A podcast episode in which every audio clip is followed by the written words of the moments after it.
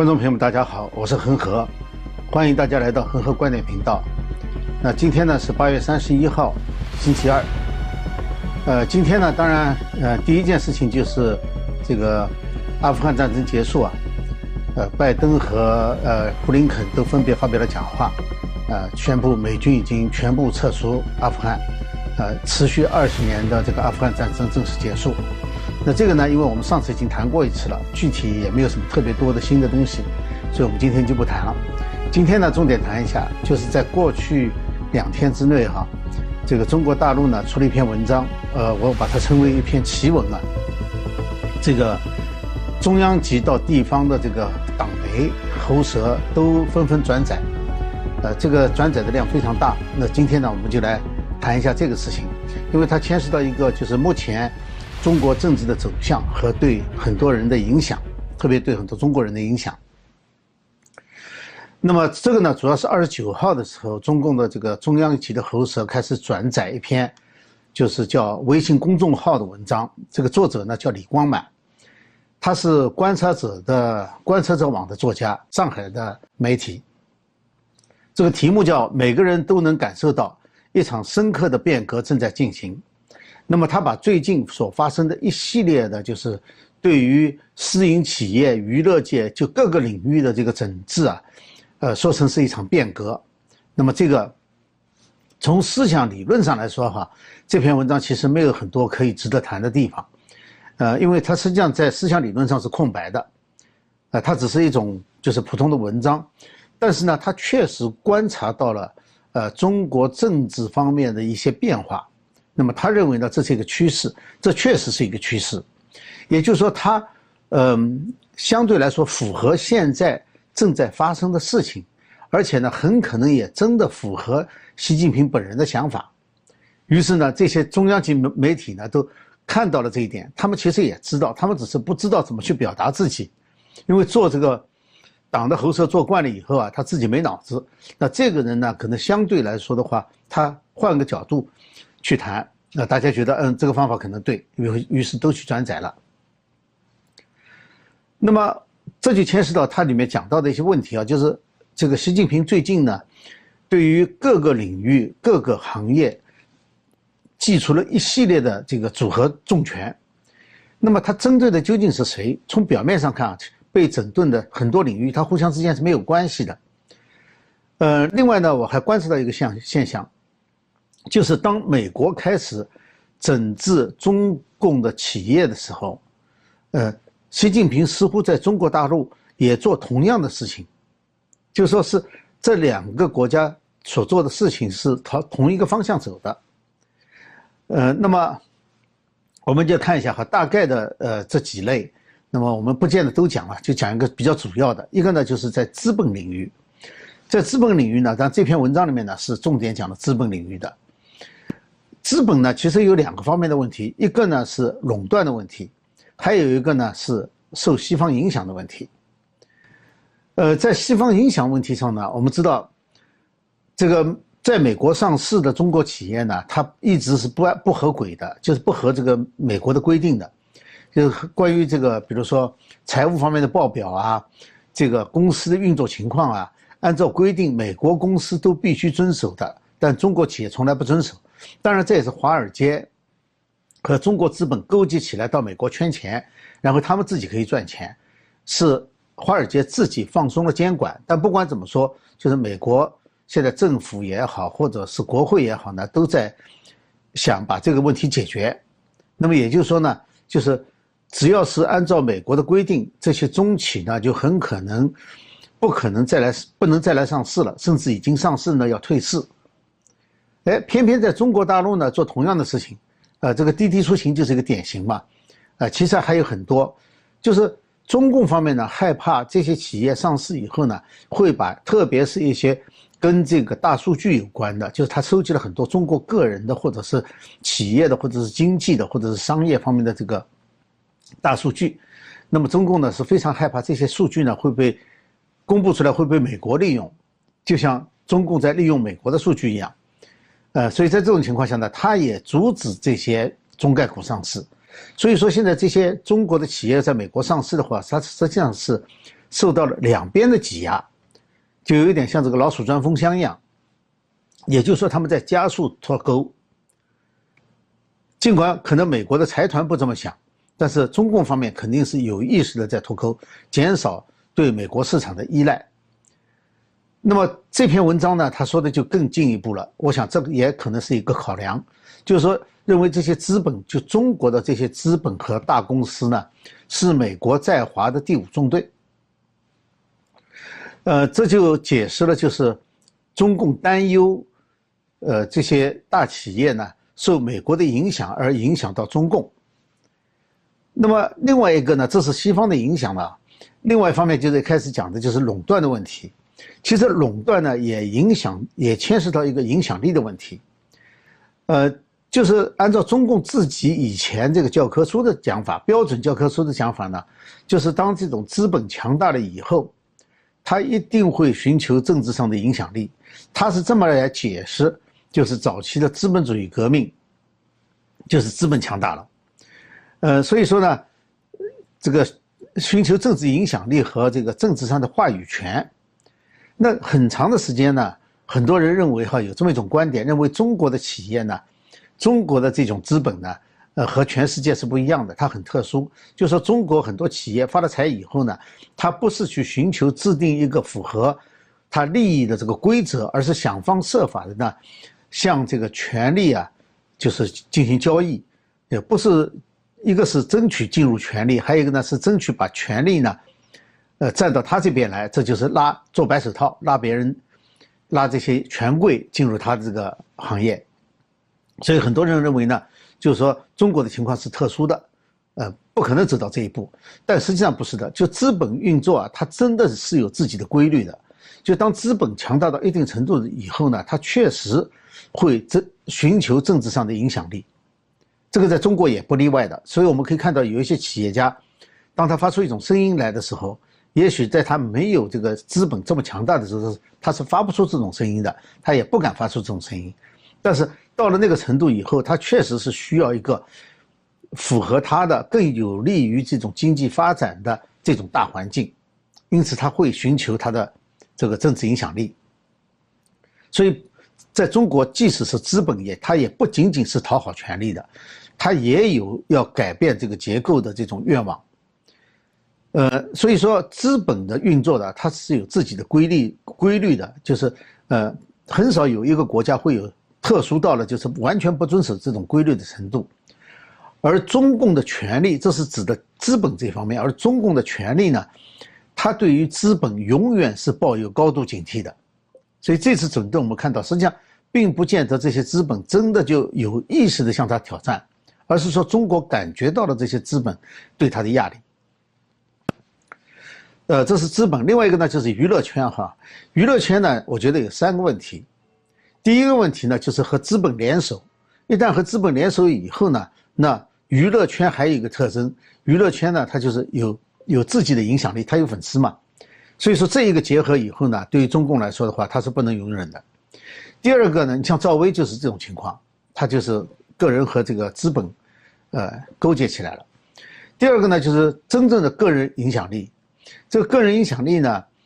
呃，我们知道中共的这些党魁们和中共的这种领导人呢，他们是绝对不能允许任何个人的号召力、影响力超过他们自己的。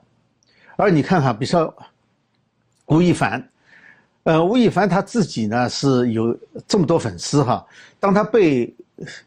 这个抓了以后呢，居然有粉丝提出来要去劫狱，那这对中共来说的话，就是绝对不能容忍的。明星动辄几百万、上千万的这个粉丝，而且这些粉丝哈，呃，他们叫饭叫饭圈嘛，这些粉丝对于他们所崇拜的明星啊哈，这种认可程度，要远远超过他们对习近平思想的这个所谓这个习近平思想的认可程度，所以这一点来说的话，中共是不能容忍的，任何人的影响力超出他们中共的官员或者是。党魁那是绝对不能容忍的，因为这是一个自然的，就是发自内心的，不管他，呃，对还是不对，这个是另外一回事。啊，但是它真的是发自内心的。而中共的党魁的这个影响力，在很大程度上是人为制造的，就是说是这个吹捧出来的。那么第三个呢，就是思想影响力，就是对娱乐圈啊，那就不是个人的问题了。呃，中共担心的呢是西方思想对中国民众的影响会不会动摇到中共统治的根基，所以这个是对中共来说是必须要考虑的。而我们看到的，在娱乐界呢，确实是有中美同时在用力的这个现象。你比如说，美国国会，美国国会已经有很多年了，就是对于好莱坞啊，怎么样去讨好中共、自我审查，已经受够了。受够了以后，就，呃，会想尽一切办法呢，就是要要求限制好莱坞的这种对中共磕头的现象。而中共呢，也在担心好莱坞的影响力，就说好莱坞的这些电影，或者是它会超出。对于中共的政治宣传或者是什么政治思想的这种教育的影响力，尽管说好莱好莱坞已经想尽一切办法去自我约束，来符合中共的需要了，但是好莱坞永远也不可能达到中共管制的这种要求。他要达到这种要求了，他就他也完了，他自己的市场就没了。所以这是在娱乐圈里面的脱钩，中美脱钩，这也是在双方。同样的使同样的劲，当然好莱坞是不想这样做的，但是美国国内确实有一股压力，就是要求这方面要脱钩。那中共这次呢就做得很彻底，其实也是要脱钩。那么现在呢又有一个教育系统了，教育系统我们也看到哈，呃，在这之前呢，我们知道很多大学呢都成立了专门的这个，呃，甚至研究院或者是这个学院或者是呃系科这个。去学习习近平的思想，研究习习近平思想。那现在呢，又这个教育部出了通知了，就是一直延伸到中小学所有的课程，就是不仅是政治思想课是必修课，他还要求这个学习习习近平思想要渗入到所有的学科里面去。你说这个怎么能渗入呢？怎么渗到别的学科去呢？我记得文革后期的时候，有一段时间不是叫“复课闹革命”嘛，所以教科书也编了一些。呃，编了一些教科书里面呢，就是在一开始的时候，不管什么专业，他在抬头的时候，在前言或者是每一段开始的时候，都要放一段毛主席语录。那这个内容里面呢，也要会加上一些语录在里面，就是如果能够凑上去的，就把它凑上去。我想这可能就是说要渗入到所有的学科里面去。我记得我在医学院读书的时候，上基础课有一个生理老师，课讲得非常好。他一开课哈，周围的大学的老师都要来听课的，呀，讲得很好。呃，到最后我记得结束的时候，最后一堂课结束的时候，他告别演讲的一部分就引用了一大段毛泽东的语录。这个就是在这个教学当中体现出来的。那么。这么一来的话，我们看到他在多方面啊是这个，呃，都在整治。那么问题是要整治到什么目的？习近平究竟想干什么？我倒不认为哈，呃，现在的中共包括这个习近平在内，有什么理论基础或者是有什么思想在里头？我倒不觉得。呃，但是呢，习近平本人呢，对中国的这个社会啊，他是确实有一套想法。呃，有人把它叫做他的中国梦。呃，我想这和他的个人经历，比如说他是红二代啊，太子党。文革的时候呢，因为父亲的原因受到冲击，呃，但是呢，受毛泽东思想影响极深。呃，因为我也是那一代人嘛，所以呃，我可以想象，就他们的想法是怎么样的。受毛泽东思想影响，包括他的继续革命的理论。当然，每个人会有不同的解释，但是那个年代成长起来的人，他的一些很多。这个思想啊，在那个时候就定型了，就正好是世界观定型的时候，后来要改变是非常困难的。这个我自己也深有体会的。呃，那么有人把它说成是文革二点零，呃，就是最近的一系列做法是文革二点零。那也有人呢说这篇文章就是我们刚才提到的这个大家转载的那篇文章呢是文革二点零的宣言。我个人倒是觉得两者都不是，虽然有些类似的地方。我们就讲一下文革。文革的初衷，哈，为什么要搞文革？排除个人恩怨，就是毛泽东跟刘少奇的个人恩怨，因为刘少奇后来毛泽东这个大这个大跃进三面红旗搞垮掉了嘛，搞垮以后，呃，刘少奇就设法可能要把毛泽东架空掉，所以毛泽东对这个很不满。这除了个人恩怨以外呢，这实质上实际上在意识形态上哈是有很有讲究的，就是毛泽东从这个前苏联赫鲁晓夫上台否定斯大林以后，实际上在这之前他就这样想法，就是对于中国革命，毛泽东自己的革命如何避免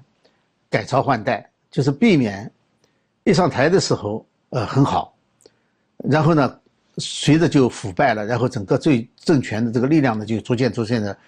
随着腐败而衰落下去了，政权也衰落下去了。然后过几百年又来一次改朝换代，他想避免这个。那么，呃，所以说这个文革呢，实际上是他的一次尝试。他就认为共产党可以避开这个循环。呃，那么但是文化大革命呢，它是以文化批判来开道的，就是批判的什么呢？是传统文化。那当时在北京行不通嘛，啊，就跑到上海。毛泽东跑到上海去找了姚文元，写了一个《海瑞罢官》，新编历史剧《海瑞罢官》。那么，所以文革呢，他批判的是中国的传统文化，要树什么呢？树立的是马克思列宁主义、毛泽东思想。因为那个时候啊，离中共建政时间还不是特别长，只有十七年嘛，只有十七年。所以说，以前的那些传统文化的影响还很深。他是想把它整个更换成这个中国共产党的一套思想体系，包括文化。呃，同时呢，他其实呢，他这套理论呢和马克思列宁主义是一脉相承的。他自己认为有重大发展，林彪语录那时候就说他发展了马列主义嘛，呃，确实他是有发展的，OK，而且可以排上，就是真的可以排上号，一脉相承的。那么。文革当中，其中有一个目标呢，甚至是针对毛泽东自己建立起来的官僚体制。所以后来才有一个上海人民公社嘛，那时候就是张春娇在上海就支持了上海造反派的夺权，所以就成立了上海人民公社。后来毛泽东说还是叫革命委员会好，于是后来就全都改成各各个省市夺权都叫革命委员会，上海后来也改回去了，叫革命委员会。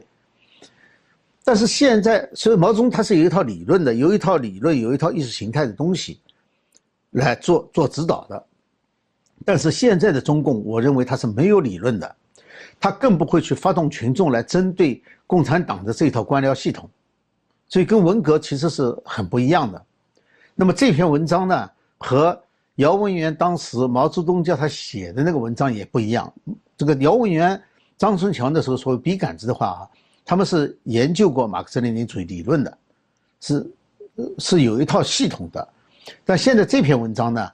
呃，我觉得他没有任何理论，他就是揣摩习近平的思想法，他更没有任何指导意义，不像是文革那篇那些文章哈，对对，文革当时是有指导意义的，呃，他这个文章没有任何指导意义的，所以说无论是从现在这个走向。不是文革二点零这篇文章也根本就不可能跟文革什么文革二点零的宣言有任何关系。呃，现在所作所为，我认为哈是对中共过去几十年他们自己制造出来的各种乱象进行的一次清理，而采用的方法呢是属于政治运动型的休克疗法。之所以叫休克疗法的话呢，就是不管三七二十一这个企业、这个行业有多大，呃，他要清理就一刀切掉了，也不管有多少人失业，有多少辅助的行业会消失掉。不是说这里没有问题哈，我只是说他现在采用的方法是这种方法。那么我们就讲一下中共现在为什么没有理论了，就是说他不可能像文革那样子作为一种理论存在。我们知道马克思呢。最早的时候创立理论的时候呢，就是阶级斗争，要推翻一切旧制度，用暴力推翻一切旧制度，然后建立起一个新的所谓共产主义，这是他提出的这套理论。列宁呢是做了一次实践，就是说在一国首先建成共产主义，当然实际上的时候后来叫社会主义了，但他理论上就是建成这个，就是在一个国家，因为马克思当时讲的是全球一起实现的。那么列宁就是说，在一个国家可以首先建立，那毛泽东呢，就是在农业社会很落后的哈，连工人阶级都很少的一个社会里面，怎么样建立一个所谓社会主义国家？这就是毛泽东讲的新民主主义革命。这个呢，毛泽东农业社会建立社会主义呢，这个对马克思列宁主义的贡献并不大。毛泽东真正对马列主义的贡献呢，是在继续革命方面，就是说这个革命可以继续下去，一直进行下去。他不用执执政，他永远是在野党，就是永远是革命党，永远在革命当中，用革命来代替他的统治合法性。那么这是毛泽东的哈，所以说马克思、列宁、毛泽东他是有一条线下来的。那么这以后的中共党魁呢，他对共产主义理论就没有什么贡献了哈。呃，你像邓小平是白猫黑猫了。那么如果说再具体一点说呢？啊，就是经济改革开放松绑摸着石头过河这套东西，啊，它实际上是自己是完整的，但是呢，它和马克思列宁主义的毛泽东的理论体系没有关系了，它基本上是一个实用的机会主义，甚至包括韬光养晦在里面。那么江泽民呢，那时候呢就三个代表，三个代表呢，实际上它的实质意义啊，就是放手腐败，选择性的反腐败来维持他的统治。所以他这没有什么思想的。要说有思想的话呢，他就更接近于中共和苏联论战的时候，邓小平参与起草写的那个《九评苏共中央公开信》，就是全民党嘛，批判苏联的全民党就是修正主义嘛。所以他更像是这个东西，就是老毛批判那个东西。那只有胡锦涛的科学发展观，我到现在也没闹明白那是个什么东西。就说在在理论上它是没有什么东西的，呃，习近平呢，虽然说现在大家学习他的思想哈，我不觉得这这有什么内容可以可以去把它形成理论或者怎么样的，大概是没有的。呃，更多的我觉得习近平是回到五十年代，不是文革，而是五十年代的时候，毛泽东所搞的那一套，在中国搞的那一套更接近哈，只是把继续革命那部分去掉，更接近那个东西。没有什么新意，但是呢，他的马列主义外衣还是要的，因为，呃，中共现在哈领导人不管是哪一个，我相信没有一个是认真读过马克思列宁主义的书原著的，呃，著作都没有读过的，就没有人懂马列，所以共产主义整个体系在中国实际上是不存在的，但是呢，它需要一个政权的合法性的外衣，所以说马列主义还是它的一个政权的合法性来证明的。那么这一点来说的话呢，恰恰证明了，就中国共产党，它不是中国历史和中国民族的代表，它是它代表的是西方势力对中国的文化殖民。因为马克思列宁主义是来自西方的嘛，那么所以说这就是一个问题了哈，就是西方实际上是有两大阵营的，在思想理论上也是一个阵营呢，呃。中共限制西西方的影响力呢，实际上限制是西西方的民主自由，还有呢就是自由资本主义，限制的是这部分。但是他们用的思想武器呢，还是西方的，就是来自西方的这个马列主义。那么现在呢是改革开放以后了，中共呢，中国已经回不到计划经济时代了，完全回到那个时代，呃是不大可能的了，因为那会意味着经济彻底崩溃。这个已经被历史证明不可能做到了。那么中经济一旦崩溃呢，中共的统治合法性也就没有了。所以我觉得习近平的想法更多的是什么呢？是就是以中国五十年代以来的那种做法来管理私有经济的部分。他希望私有经济既能为中共贡献财力，就是中共统治的基础，又不要离开中共的这个轨道，这是他的想法。那么也就是说，把私有经济，包括和它相关的教育、文化、娱乐等等，哈，都纳入中共的这个规范，包括现在所讲的三次呃分配，所以这些呢都能套到他年轻的时候，呃那个思想体系里面去。呃，当然了，就是说这些整顿，比如说娱娱乐圈有什么问题没有？娱乐圈当然了，它是非常乱的。那么。娱乐圈为什么会乱到今天这个程度呢？其实还是中共故意造成的。我的感觉就是在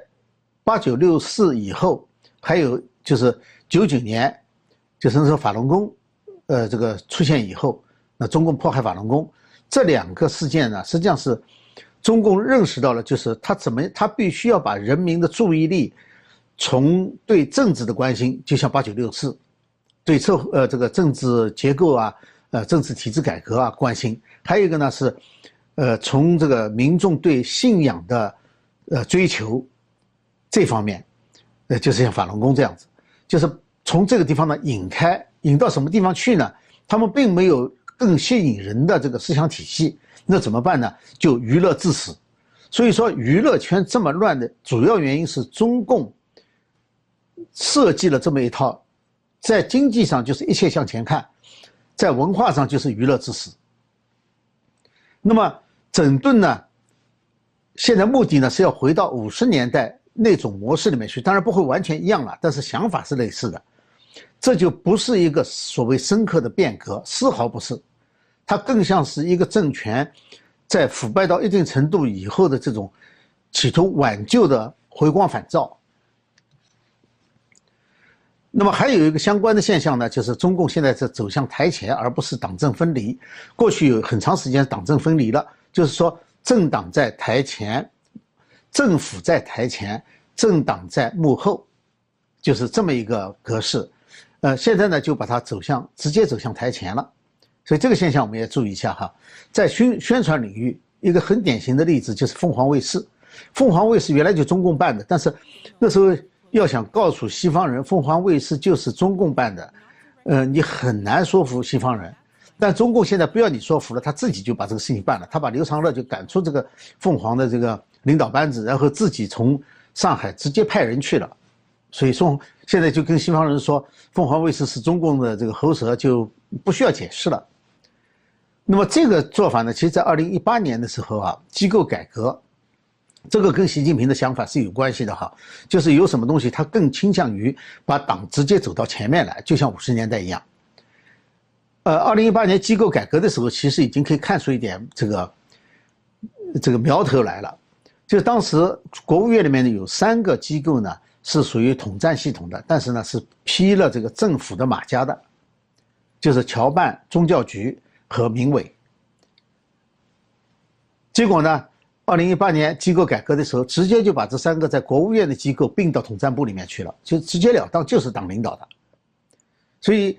这就更像是党的一元化领导。这个是在文革当文革当中最严重，但是在文革前的十七年，其实党政也是不分的。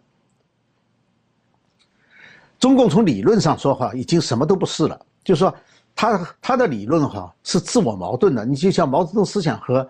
这个三个代表就是绝对是对立的嘛。所以说你要说按照中共的理论走，就说现在去做一个指导思想的话，那制造出来的是更大的混乱，因为他没有办法去你照着哪一步走，因为中共自己老在变，所以中共实际上现在是一个变色龙。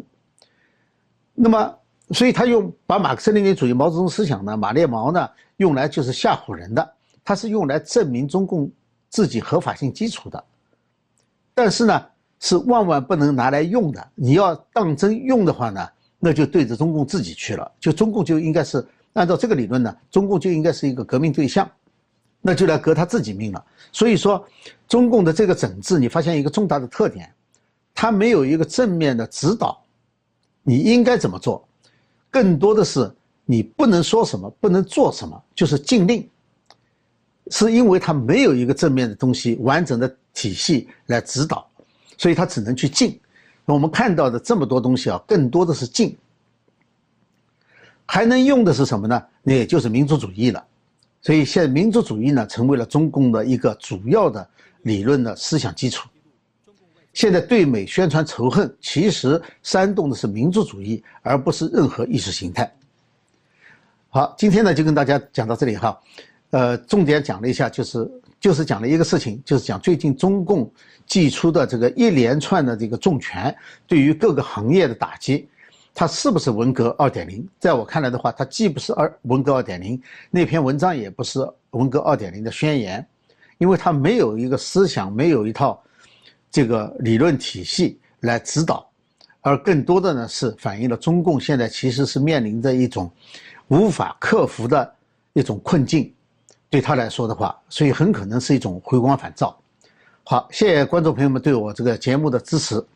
呃，如果觉得这个节目有所帮助的话呢，请订阅、点赞和转发。好，谢谢大家，我们下次节目时间再见。